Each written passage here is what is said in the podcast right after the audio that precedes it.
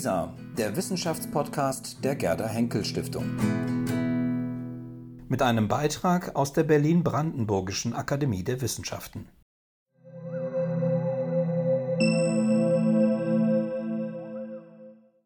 Beginnt Sibirien schon in der Hasenheide? Das behauptete zumindest Alexander von Humboldt nach der Rückkehr von seiner russisch-sibirischen Reise. Denn Kiefern und andere Nadelhölzer prägen von Berlin bis nach Westsibirien Landschaften, die Humboldt gemeinsam mit dem Biologen Christian Gottfried Ehrenberg durchquerte. Begeben Sie sich mit dem Akademienvorhaben Alexander von Humboldt auf Reisen, Wissenschaft aus der Bewegung auf eine Zeitreise in das Jahr 1829. Auf einer Kutschfahrt lernen Sie Humboldts Reisegefährten Ehrenberg kennen, der Russlands Flora und Fauna in präzisen Zeichnungen und Tagebuchnotizen festhielt.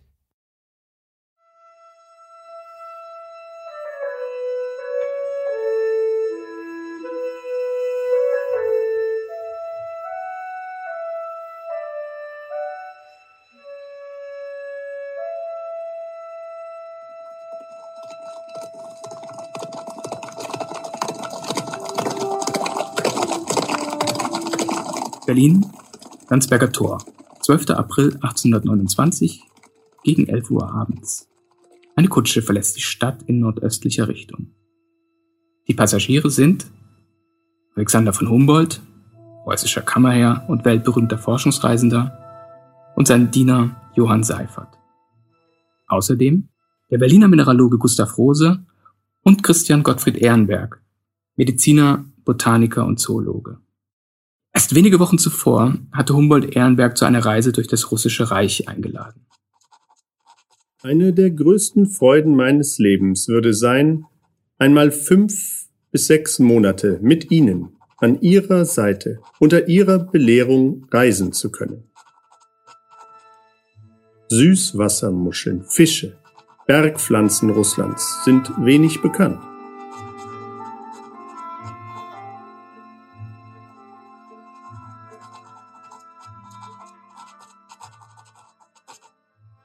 Humboldt seinerseits folgte einer Einladung des russischen Kaisers Nikolai I. und seines Finanzministers Georg Graf von Kankrin.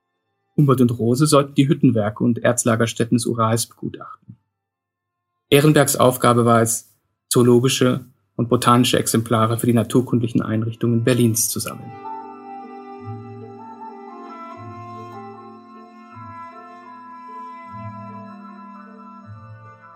Für den 34-jährigen Ehrenberg war es nicht die erste Forschungsreise.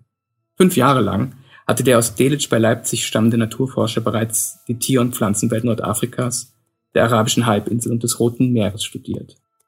Im Laufe der folgenden Monate legten Humboldt und seine Begleiter rund 19.000 Kilometer zurück. Die Rundreise ging über Königsberg, St. Petersburg, Moskau und Kasan nach Jekaterinburg im Ural. Von dort aus weiter durch Westsibirien ins Altaigebirge bis an die Grenzen des chinesischen Reiches.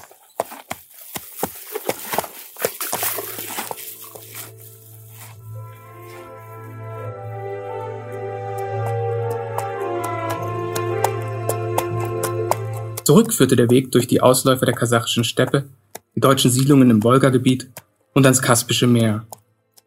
Am 28. Dezember 1829 trafen Humboldt Ehrenberg, Rose und Seifert wieder in Berlin ein.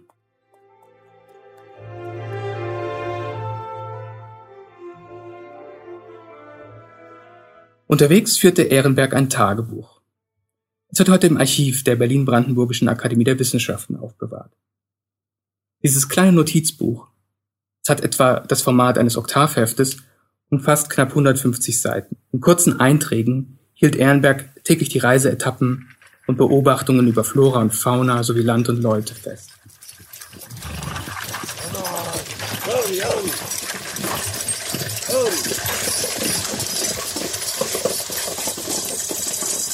Ein engmaschiges Netz von Poststationen ermöglichte ein rasantes Reisetempo. Wenn die Strecke es zuließ, wurde auch nachts gefahren.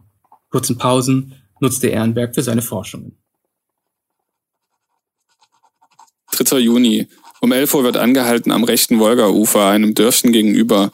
Ich sammle in drei Stunden die Pflanzen und Tiere des Abhanges. Achistolochia clematitis, Actaea spicata, Asarum europaeum, Mercurialis annua, Viola odorata, Uredo, Potentilla rubra, Potentilla nigra, Draba lutea, über viele Seiten des Tagebuches ziehen sich solche Listen mit Pflanzen und Tieren. Trotz der Fülle der verzeichneten Exemplare waren die Reisenden aber von ihren Funden zunächst enttäuscht. Denn sie entsprachen zum großen Teil den bereits bekannten, heimischen Arten.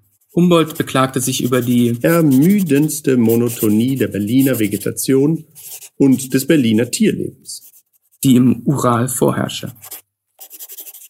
Noch viele Jahre später wird er an den Berliner Philologen August Böck schreiben. Ganz Sibirien ist eine Fortsetzung unserer Hasenheide.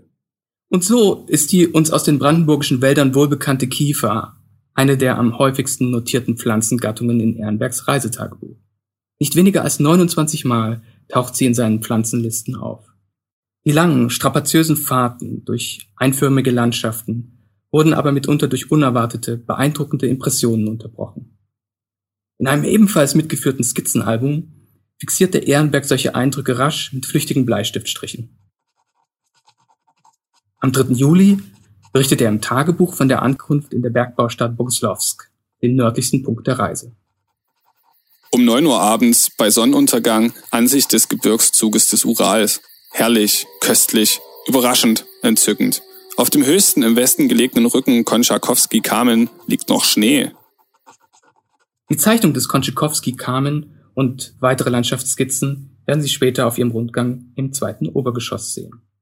Ein weiteres eindrückliches Erlebnis hielt Ehrenberg am 25. September, bereits auf der Rückreise, fest. Während eines mehrtägigen Aufenthaltes in Orenburg zeichnete er ein Pferd und seinen Reiter. Das Bild können Sie sehen, wenn Sie den Treppenaufgang zum zweiten Obergeschoss hinaufschauen. Bei dem Pferd handelt es sich um ein Argamak, eine besonders ausdauernde und schnelle Pferderasse Zentralasiens. Diese Zeichnung wurde durch ein Pferderennen und künstlerische Darbietungen in Orenburg inspiriert. Ehrenberg schildert sie in seinem Tagebuch.